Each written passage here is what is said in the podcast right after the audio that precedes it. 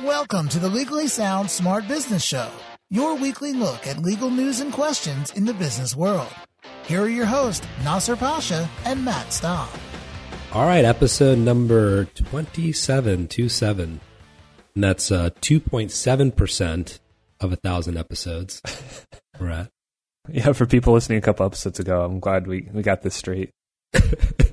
Uh, welcome to Legally Sound Smart Business. This is Nasser Pasha. And this is Matt Staub. And we are starting off the day with a nice little Taco Bell and McDonald's story. Yeah, so hopefully you're having breakfast right now because this is a, even though this is involving Taco Bell and McDonald's, of course, too, this is a breakfast story now.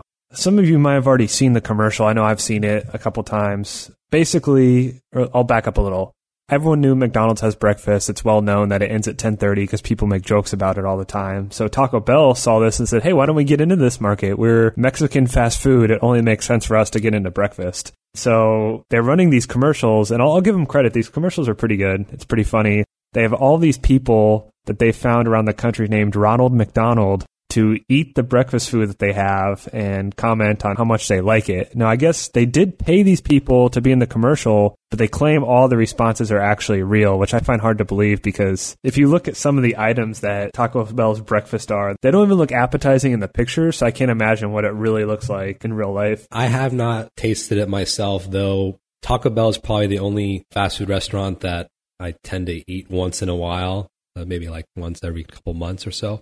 But I thought the commercial was hilarious. It kind of caught me off guard because I didn't even know it was a Taco Bell commercial until later. It is pretty interesting. A waffle taco, an AM crunch wrap, an AM grilled taco, breakfast burrito. That's pretty standard. Cinnamon delights. The main thing of this is when people watch, they might think, is Taco Bell allowed to do this? Because they're basically taking the name Ronald McDonald, which is very it's associated exactly with McDonald's, the big red-haired clown or whatever he is. they're they're using that name, not his likeness, but the name to try this Taco Bell food and approve of it. Yeah, and so we've talked about in the past how character names and likenesses of a mascot or a logo or what have you of a particular company is protected by trademark and copyright law. But Taco Bell was smart, of course, they deliberately chose to advertise its products featuring real men named Ronald McDonald and also put in a disclaimer. I don't know if you caught it at the end. It says something like, I even rewound it on my uh, DVR just to read it again. It said something like, These Ronald McDonalds are not affiliated with McDonald's Corporation and were individually selected as paid endorsers of Taco Bell, etc. And so we've talked about fair use, right? But when an advertiser uses a competitor's trademarks within their commercial, for example, it usually falls in the nominative fair use doctrine. However, there's a, a, few factors that the courts review whether the company had a need to use the trademark in order to identify the competing product or whether they went beyond the use necessary in order to make that identification. Classically, it reminds me of, I think it was either Verizon or AT&T. I think it was Verizon that would take AT&T's coverage map next to theirs and use their AT&T logo. And the question is, well, how can they use their logo and the brand? Well, you know, to identify the differentiation. And it's not like Taco Bell had these guys dressed up in a clown uniform either. It was just them in regular clothing, right? Yeah, and that's the next point I was going to make was what if they went to the next level and had people that were dressed up as Ronald McDonald the clown? Is it a clown? It's a clown, isn't it? it's definitely a clown, but I think it's funny that you're asking because it, it's not as obvious anymore because clowns are not as part of our culture as it used to be, I think. Yeah, that's true. He is a clown, though. Yeah, but it would be a little bit different if they did that. They had people dressed up as Ronald McDonald eating this, and I'm trying. I, th- I feel like commercials have done something similar to that in the past. I just can't remember exactly what it is, but oh no, now I'm thinking what it is. They'll have competitors of a store go to another store and pretend like that's happening. So this isn't to that level. If that made sense to anyone. I understand the concept of this trademark law. The main thing is to protect it so that there's not confusion in the marketplace as to whether there's an affiliation or some kind of endorsement. So in other words, you can make fun of the competitors all you want and use their marks to do so. That's not a blanket statement there. There are exceptions to that, but generally that's the rule. But if there's no misunderstanding as to whether or not, for example, McDonald's is affiliated with Taco Bell or McDonald's is endorsing Taco Bell or if somehow Taco Bell is using McDonald's trademarks in order to advertise their product, you know, in a way that doesn't confuse the marketplace, then it's fine. Did you see McDonald's response to this? Oh no, I didn't. Looks like it's Facebook. They had a Ronald McDonald kind of crouching down, petting a chihuahua, saying imitation is a serious form of flattery. You know how Taco Bell Oh, has a yeah. chihuahua, so Well, that's about as best comeback you can make. It's not, not an easy comeback, but that, that I think that works. I'm looking at it now. Yeah, to me when and you'll see this uh, pretty frequently actually to me when two competitors get in it back and forth and try to one up each other i think everybody wins Oh, yeah. other than maybe Absolutely. other than maybe the companies i remember somewhat recently there was a car company that put up a huge billboard and they had to put up a new car and said you know so and so your move and then the other company that they referenced put up another billboard behind it saying checkmate and it had like a much better car and cheaper price it was, it was really really good and they were like literally right behind each other so yeah, pretty much everybody wins. Everyone as a consumer wins when companies do this. It's just fun. yeah. I don't get Facebook pages sometimes. All these people are commenting on these posts about pictures of food and McDonald's and stuff, but that's a different story. I think Yeah. ten thousand likes. I mean, geez, a picture of, of some chicken nuggets.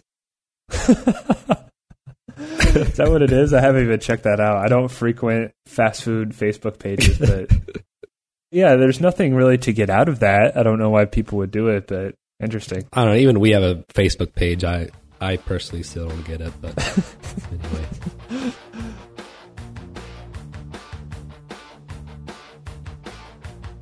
Well, we had some fun, so let's get into the question of the day where we probably won't have fun because I know you hate independent contractor questions. You're right. I do hate it. It's just that we have to deal with it in our day to day legal lives every day. So maybe Yeah. that's just the problem with it. Yeah, so here we go. And this actually comes from not the business, but the worker.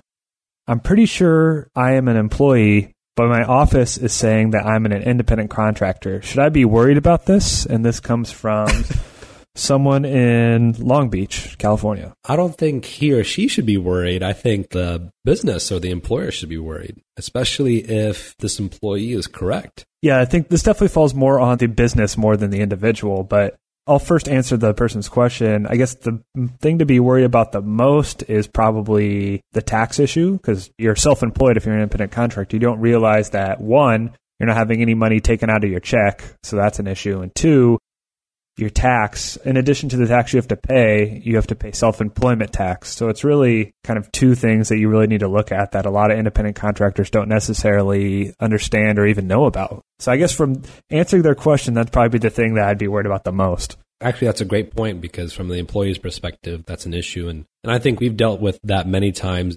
You deal with tax issues more than I, but people are always surprised, even with businesses, right? Because with a small business, you may not be paying yourself a W 2 through your entity, and you may not be withholding enough taxes or quarterly making quarterly estimate payments to get all of a sudden a pretty big bill at the uh, beginning of the next year.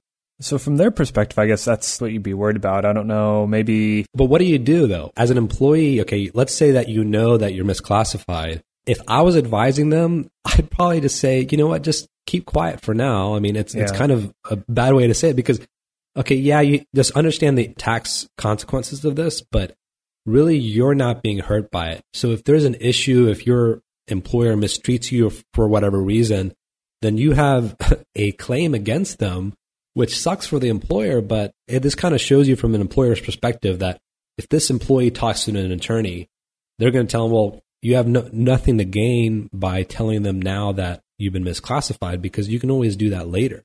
I mean, literally, the law allows them to do that. They have no obligation to have them tell you that they've been misclassified. Yeah, and it sounds like this person doesn't want to. I mean, if they really wanted to, they could just leave, I suppose, but it sounds like they wouldn't want to do that. I was trying to think if there's any liability issues that it would differ. That's a good point is that if in fact they actually are independent contractor, they could be more liable for some of the things that they do. They're not going to have the benefits. If they get hurt, for example, then they won't be under the workers' compensation claim. Uh, But that's assuming that you are actually an independent contractor. Yeah, and also, you know, you're not afforded the same sort of labor law protections, but Overtime and breaks, lunch.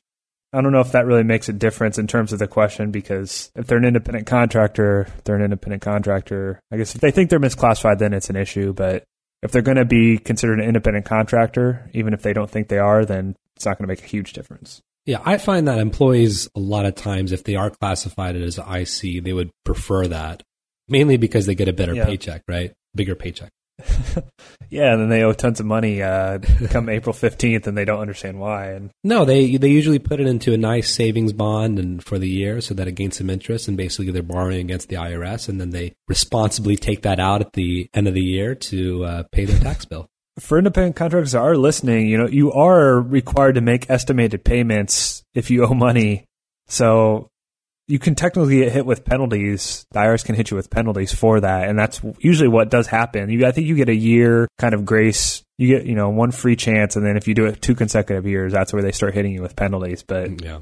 So lots to worry about for you, more to worry about for your employer. exactly.